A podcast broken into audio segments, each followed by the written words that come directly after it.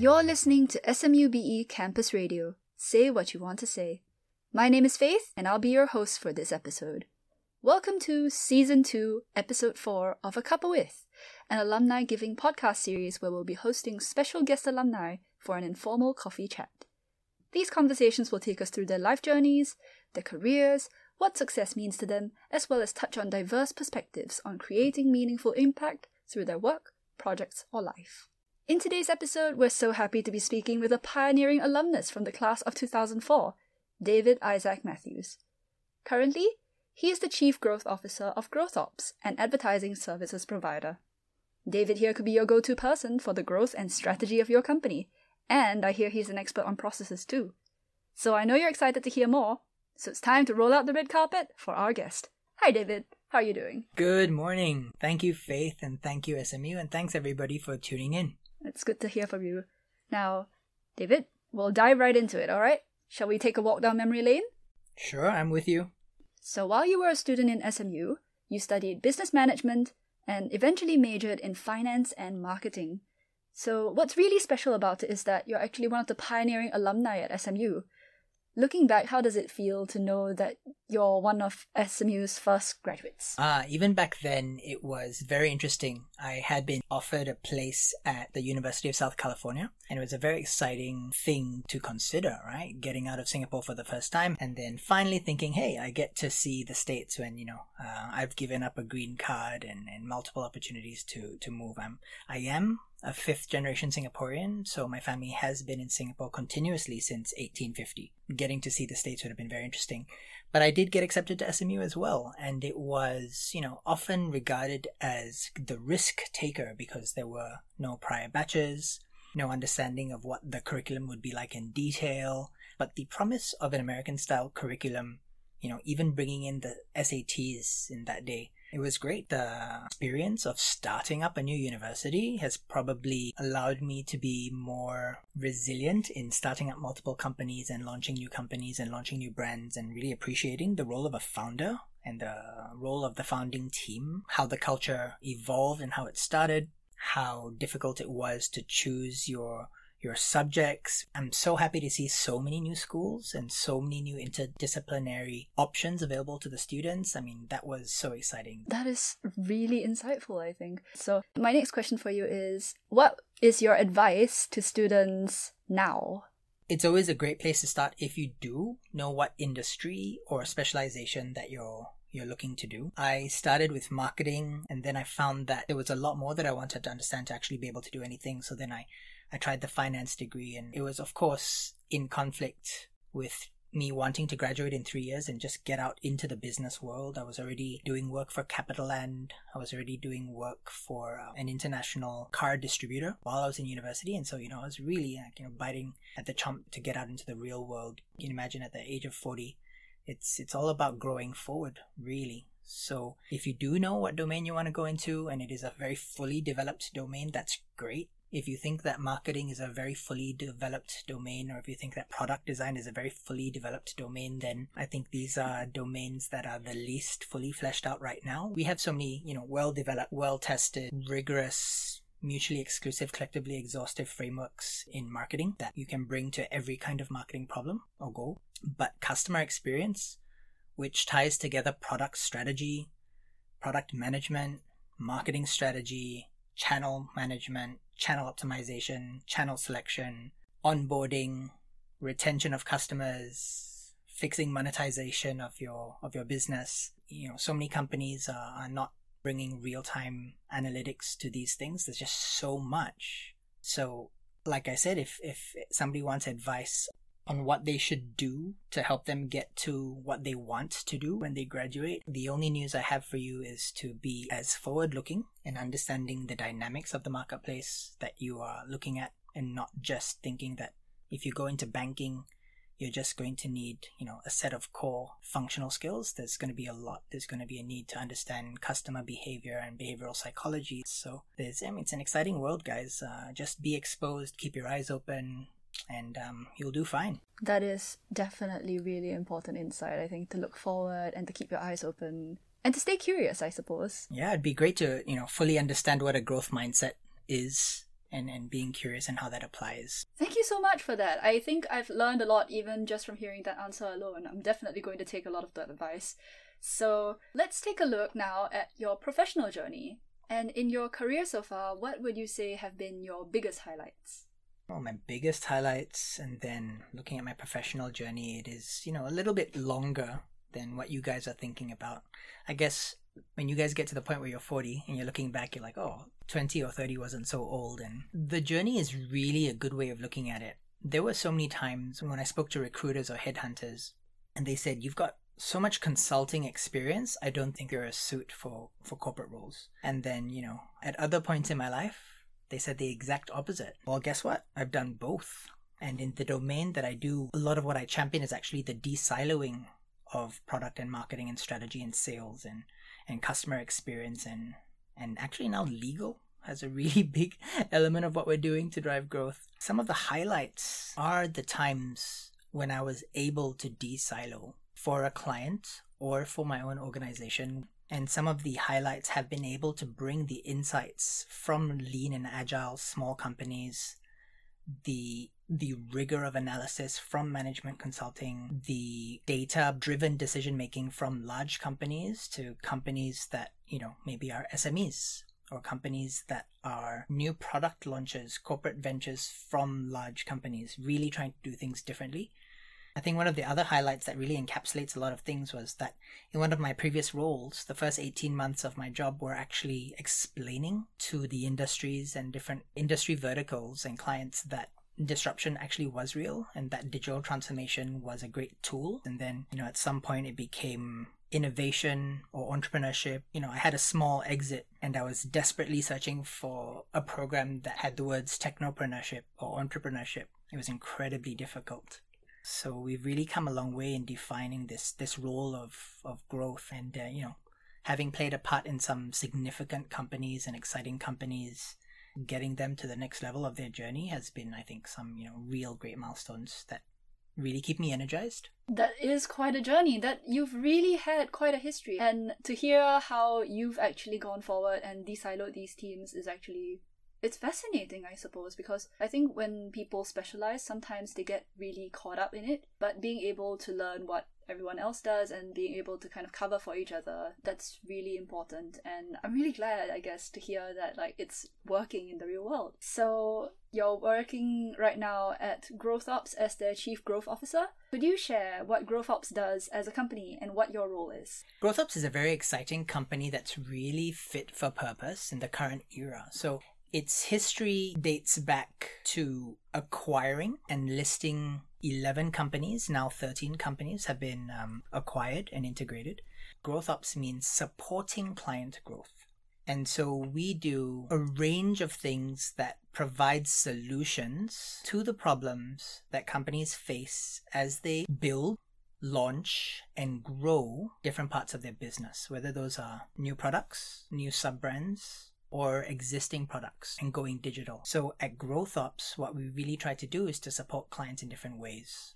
And what do you feel that you do within GrowthOps? So, describing the role is a mix of developing new IP, new ways of actually processizing what has long been artistry, and making it replicable for a larger set of clients. So at GrowthOps, what I try to do externally for clients is to make a systematic and reliable process for creating the outcomes that we want. There are a lot of options in how you go forward and how do you become data driven and helping clients become data driven because it's something that everybody wants. So I write some IP, I work on some very strategic client projects, and I also um, help with business development and sales uh, for the company. So we've launched two venture built startups for MBBs like McKinsey Bain, BCG type companies.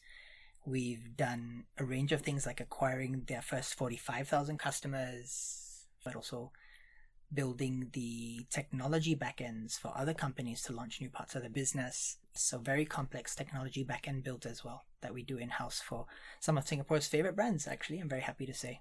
Exciting. And I suppose this means that you're kind of the person responsible for as they say, getting things down to a science, so to speak.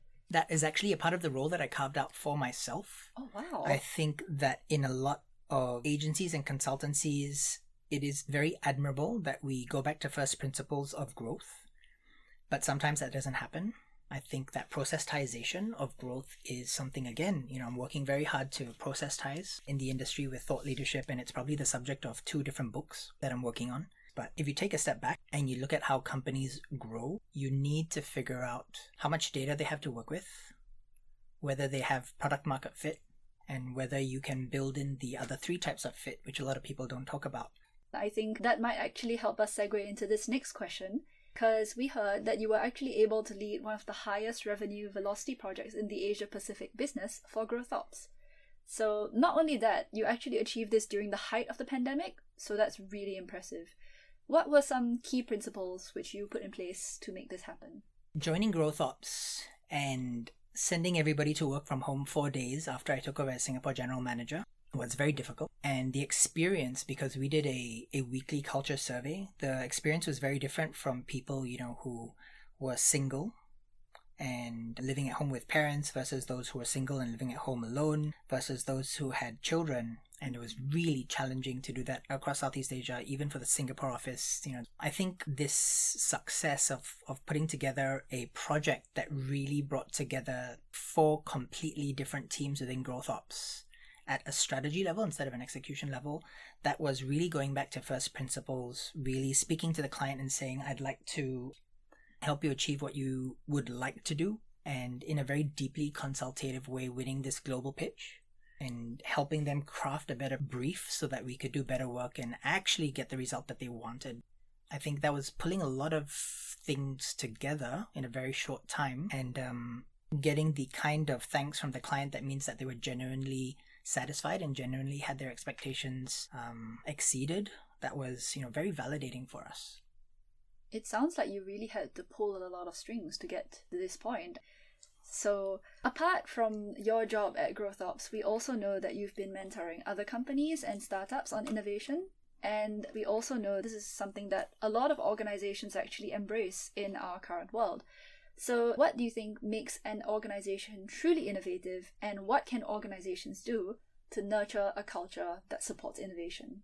In one of my previous roles, we actually did a Southeast Asia wide quantitative study on what factors have led to unicorn and decacorn formation. And it is quite interesting to try to find correlation, and of course, it's even more interesting to try to find causality. And at the strategy development phase, deciding of all the great ideas that we have at the C suite and at the board level, which do we prioritize? In what sequence do we roll them out? What are the dependencies we have for success? And then from there, figuring out how to actually bring multiple teams in, having something that is quite well understood but very hard to put into practice, which is a North Star metric. There are just so many factors that make it quite challenging to actually deliver innovation. So perhaps you would say it's not so much a one size fits all type solution, but that having a diversity of ideas, I suppose, would really help a company to have more of a culture of innovation, you would say? And not being a consultant and just stopping at saying, oh, well, the answer depends.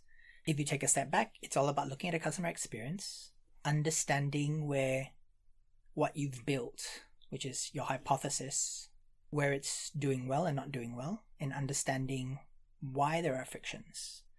But how do we find ways to unblock that, reduce the pain, reduce the friction? Those are how companies grow. So I also read that you actually formerly worked as an ASEAN Innovation Co-Lead at EY Parthenon, which is Ernst & Young's global strategy consulting arm, which is where you actually led some venture building from ideation to launch. So we're quite curious, what would you say are your top tips for effective ideation that would effectively translate into real results? Yeah, I think it really depends on where the company is. So we were very good at identifying high growth digital first companies for our large MNC clients. And I was brought in to be uh, employee number one for digital, which was not just digital transformation, it also included acquisition, valuing startups, commercial due diligence work, helping clients both assign the right value for the acquisition, as well as understanding whether the business model is going to work, And I've learned a lot from lean and agile uh, startups and business launching that I've been doing with um, multiple universities now since 2014, helping, you know, deep technology startups, helping product startups build business models as well as, as go to market and redefine their strategy. And it turns out that there's a lot of transferable skills that each can learn from each other. And um, I think that's the start of, you know, translating into reliable results it definitely is really important i think to be able to kind of like look at the sustainability and the success of companies and how that comes about. And so it's it's really cool that you actually kind of have more of a deeper insight into it than a lot of people. There's something that i wish we had more of um, and every country probably does and that is more serial founders because there is a lot that we learn in doing this a second or a third time.